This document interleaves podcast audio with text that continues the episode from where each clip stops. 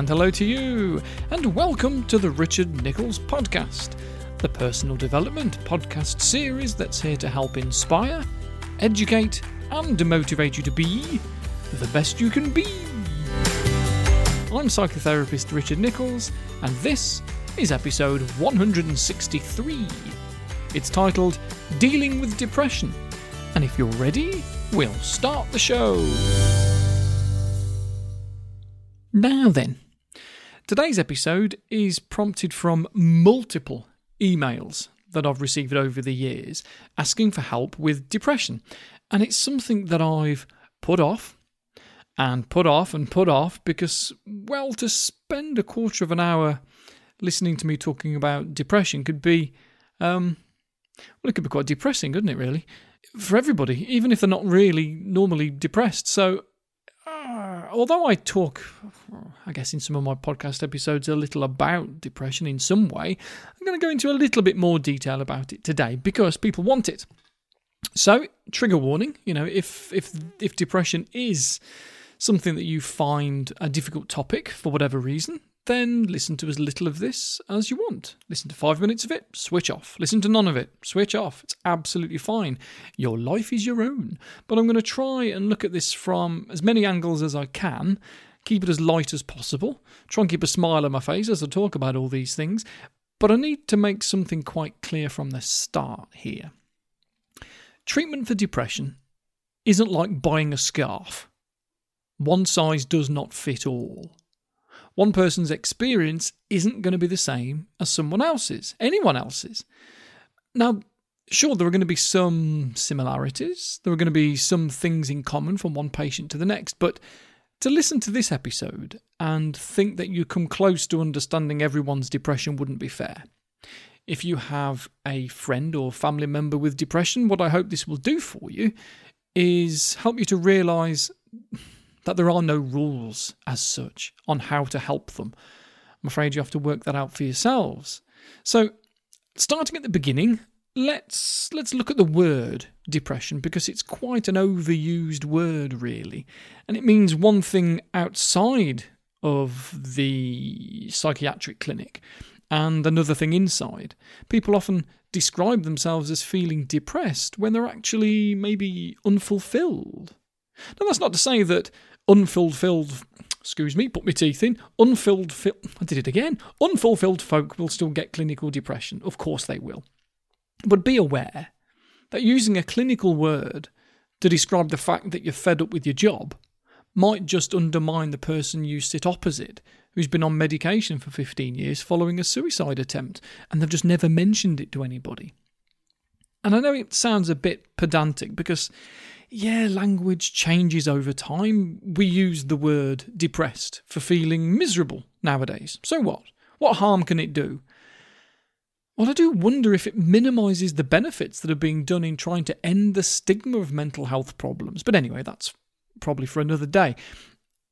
And sometimes what we think of as depression as a mental illness is referred to as MDD, major depressive disorder, anyway in the same way that we use um, obsessive compulsive disorder to describe when someone's obsessive thoughts become disorderly.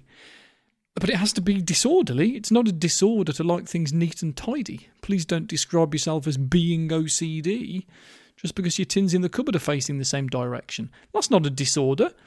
Being obsessive to the point of it being a disorder prevents people from leaving the house for weeks because they don't trust that it won't catch fire because they can't get that thought of it out of their head. So, major depressive disorder is when, despite the fact that everything is fine, you've had weeks and weeks and weeks of feeling really low.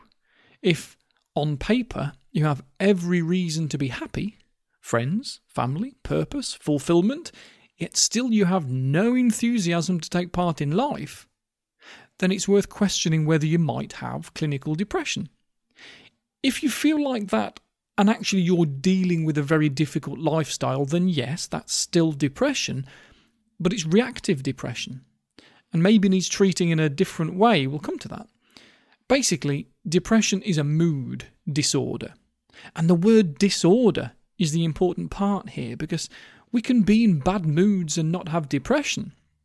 We can be a grumpy old sod and it not be a disorder.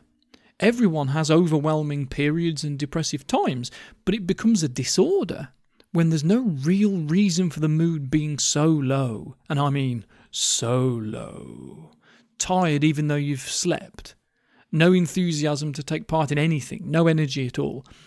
It can feel a lot like flu, especially as the immune system can drop quite considerably, and so you, you might even get a cold. But if these symptoms are bundled together with um, feelings of hopelessness and an inability to feel good about things that you would normally feel quite good about, then it's worth asking the question is this depression? And that's scary. Sometimes we don't like to ask that of ourselves in case we don't like the answer that we give ourselves back because what if we say, yeah, I think it is? Well, sometimes this happens to us because we're doing something that our body and mind can't handle for very long, but we've sustained it. So it's often useful to take stock at your life and figure out where unnecessary emotional responses are too frequent. Are there things that make you more anxious than they should, or more angry, or more belittled, stupid, or insignificant? If these feelings become chronic, they can feel as if they've become part of our personality, part of who we are, and there's nothing worse than thinking, it's just the way I am, about something that causes great pain. So maybe take stock. Stop. And look at your job, your friends, your family, your relationship, because maybe your depression was trying to tell you something. And it can sometimes be useful to think of your depression as something external that would talk to you almost, to think of depression as a thing, a voice, a black dog that tells you what to do. It was Winston Churchill who called his depression his black dog that would sit in the corner of his room and influence his mood for a few months. And sometimes depression will try to tell you things that aren't true, just as a way of trying to keep you safe. You know, everyone hates you. You're a dreadful parent, awful friend, that sort of thing. But it can try to make you do things. Eat. Not eat. Drink. Stay in bed, sit in silence, hide. And it can be helpful to ignore that. Be aware of the pull to stay in bed, even though it's almost afternoon, because, uh, you know, my partner can look after the kids today, I'm ill. Yeah, they can. But that doesn't mean that you have to stop in bed, making yourself feel worse just to keep yourself safe by avoiding responsibilities. There's a middle ground. Your depression is just trying to keep you safe by hiding away from the world. Often people will say that they they realized that their partner was depressed rather than just in a in a mood when they noticed that they hadn't had a shower for 4 days. And I know it can seem like a lot of effort. No, no, that's unfair. It is. It is a lot of effort to force yourself out of bed, to shower, to shave, to get dressed. When depressed, it's like climbing Everest, just taking the kids to school, just with fewer blisters. But depression can make it feel as if you're suffering from altitude sickness. And you can hardly put one foot in front of another. But you can, just like climbing Everest. You can do it. It's just hard to walk.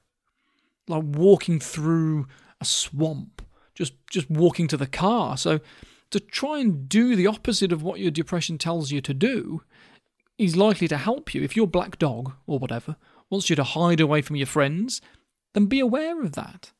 That it's not you, it's the depression. But that despite the depression, you still have control over your reactions and behaviour, even though it's hard. So you might have to make plans with a friend that it would be really difficult to get out of, and find that balance between doing too much and doing too little, because you can't do negative things and expect a positive result.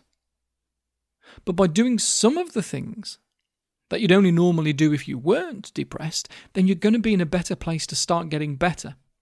And bear in mind that depression isn't all about sitting in a corner of the room rocking backwards and forwards for a, a whole day. That's major depression. But if it becomes a um, a low level chronic condition, which is sometimes called dysthymia, which is um, Just a, it's, it's, it's a mild depression that prevents pleasure, but doesn't stop you from functioning. You can still go to work. You can still watch a funny film and even laugh at it. You can be happy in that moment and depressed. Depressed people still laugh at funny stuff, but it's as if everything is foggy and grey. The world seems harder to get through, and the mind is is thoughts are so negative.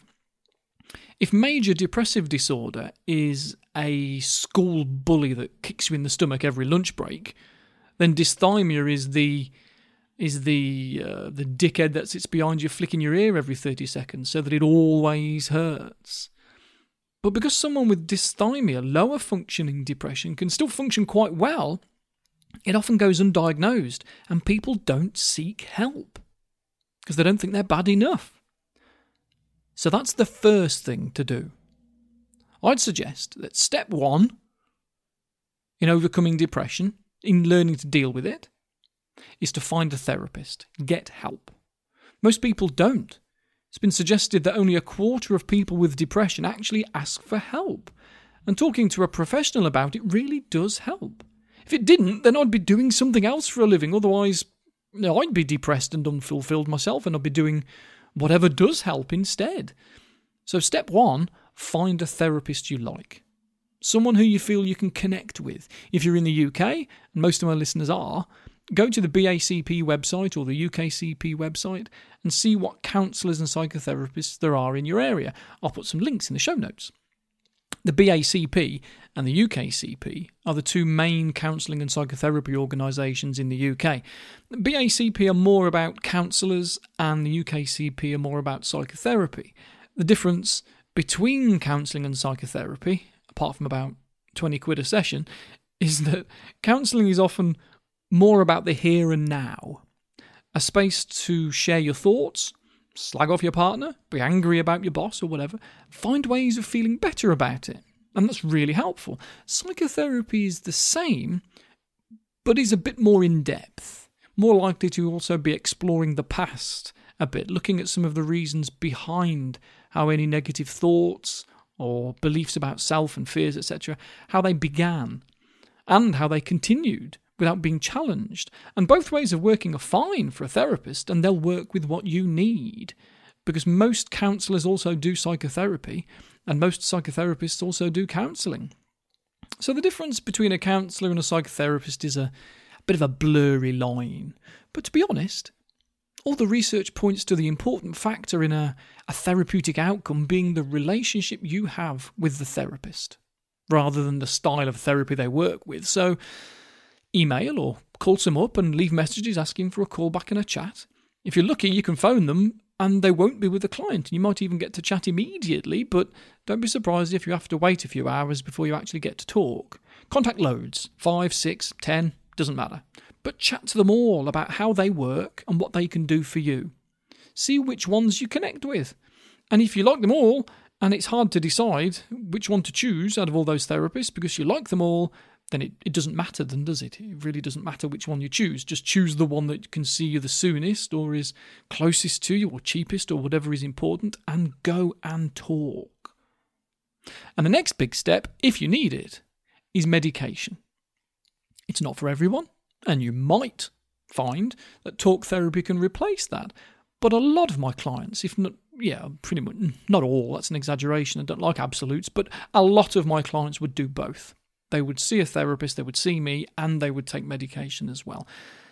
There's a reason why we call psychotherapy and counselling complementary therapy, because it complements medication. It's not alternative therapy, it runs alongside the medical path. But it can take a while to get to see your GP. So make the call as soon as you can. And your GP will spend as many minutes as they've got available with you, going through a few options. I know it might not seem like a great relationship with your GP, nine minutes to figure out whether you've got major depressive disorder or lower level dysthymia, but they're not daft. It's their job to help you. And then there's the things that you can do for yourself, like looking after your body. We often forget that the brain is part of our body. We seem to think that we have a, a mind and we have a body, and we don't see that they're part of the same system. So make sure you treat yourself right. Eat healthily, but not to the point of denying yourself the nice things. Don't rely on unhealthy food to try and boost your mind. There's no research that I've ever seen that suggests that would work long term. And cut down on any alcohol if you drink, maybe quite significantly. Alcohol and depression do not mix well because the alcohol slows down conscious thinking and brings out the unconscious habits that normally we can hold back when sober. So try not to get drunk. That's not likely to benefit you anyway. And exercise. I know people harp on about it and I get annoyed when people do, but can't deny it. You know, it helps. You'd be surprised just how much of a benefit exercise has on depression. It's been shown in dozens and dozens of studies, and we shouldn't ignore it. And I know exercise is literally hard work. It is the literal embodiment of working. You're, you're using your body, but it really can help. And no one really knows exactly why. Because it's it's obviously made up of lots of things. Jogging gets us out of the house and into the world, so we don't feel quite so isolated. And the gym is the same to a degree, but you, know, you can swing kettlebells around the front room watching tutorials on YouTube and have some benefit as well. Not as much, because I think the social aspect of exercising is is a, is quite a big ingredient. is really quite important. But as I say so often, anything is better than nothing. Getting your heart pumping reminds the brain that you can move, that you're alive, that there are no saber toothed tigers looking for you, and even if there was, you've got a body that works and can get away. Now, maybe all this is just conjecture. Maybe we're all just making it up, and there's some other reason why exercise seems to help mental health so well, and we just don't know what it is yet. But no matter why it helps, it does. It really does, so use it. Exercise is mostly free, it shouldn't be a commodity. Get a personal trainer if you can afford it, or join a gym. That's great. It'll, it'll really spur you on, but it costs pretty much nothing to to well, maybe a pair of trainers and some jogging bottoms to go out for a brisk walk. I'm assuming you've already got a t shirt. You've probably already got a pair of trainers too. Maybe you've got a friend who'd like to join you. Uh, maybe you can um, share your mental health struggles with, with someone as you do so. If you do, then it's not selfish to speak to them about it. You don't even have to go running together. You can just meet for coffee, sit on the sofa, and talk about it. Or anything, actually you might find that just knowing that there are other people in your life, that maybe those people like you more than you like you, it can wake up some positive part of you. It's worth knowing about this because it might not be you that has mental health problems, but it could easily be a good friend. And the prevalence of depression is is well, it's difficult to measure, but it's it's it's it's out there, it's everywhere. Every seven years, there's a survey done in England to measure the number of people who have different types of mental health problems in that moment. The last time it was published was in 2016. And all that reported was that depression was in just under 4% of the population, with mixed anxiety and depression at 8%. That doesn't, anecdotally, that doesn't seem to make sense. It seems to be more popular than that. But the survey also measured the number of people who had self harmed or had suicidal thoughts or have made suicidal attempts over their lifetime, and that showed suicide thoughts at 20% of the population. So, no, even if it might not be you that has a problem right now, and it might not be a, a, good friend that's got a problem right now, there's a chance that at some point, somebody you share your life with has considered taking their own life. And that might be your best mate. And they might need you to strike a balance between being there for them and giving them distance. And I say a balance because it's likely to be both. Almost at the same time, one day being there for them and the next day leaving them alone. We're very complicated as humans. And what we need when we're depressed is going to be different for everyone. So maybe, as a friend of someone with depression, what we need to do is just simply be there for them when they want us to understand that they're struggling, to empathise, not sympathise. Sympathy isn't going to make anyone feel better about themselves, as it can so easily come out as pity, but empathy will help. Listening to them, Understanding how they feel, putting yourself in their position, and rather than thinking about what you think you might need if you were unwell, it's about them. Think about what they need. It's not about you. That's sympathy. That's that's pity. Just trying to say the right thing by putting your view of the world onto them, that may well isolate them even further. One thing that's important is to show them show them that you care by being authentic. Don't just text them with how are you? Because there's a strong chance all you'll get back is fine, how are you? Because that's what we do, isn't it? We rely on default questions and answers just to make life easier. And someone with depression is likely to try and deflect any conversation away from themselves and back to you anyway. So instead, you probably need to ask them, How are you doing today? And if all you get back is, Fine, how are you? Then you ask them again. Be authentic. Reply with, Yeah, I'm all right. Are you sure you're fine? Or was that just the default answer? Smiling, winking emoji, you know. And then say something like, Really though, how are you today? I'm free for a chat for a couple of minutes if you are. I saw a few little videos on Twitter earlier on this month, probably because of World Mental Health Day on October the 10th. There was a couple of comedians promoting it, and this phrase kept popping up ask twice. Ask twice. I thought I liked that. The organisation Time to Change have been promoting this. It's a great idea. They made this video with a, a great metaphor or analogy, I guess. It starts with this bloke standing in a wood talking to a mate, and he says, It's so nice out here, isn't it?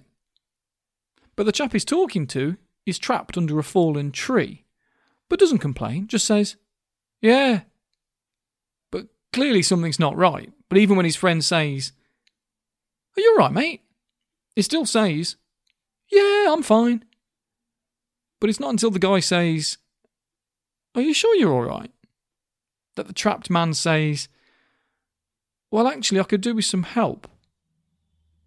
And that's where the whole ask twice thing comes from. A client that, I don't know, maybe I've been seeing them for a, a few months will come into my consulting room or we'll connect via online video and I'll say, Hi there, so how are you? And so many times they just say, Fine.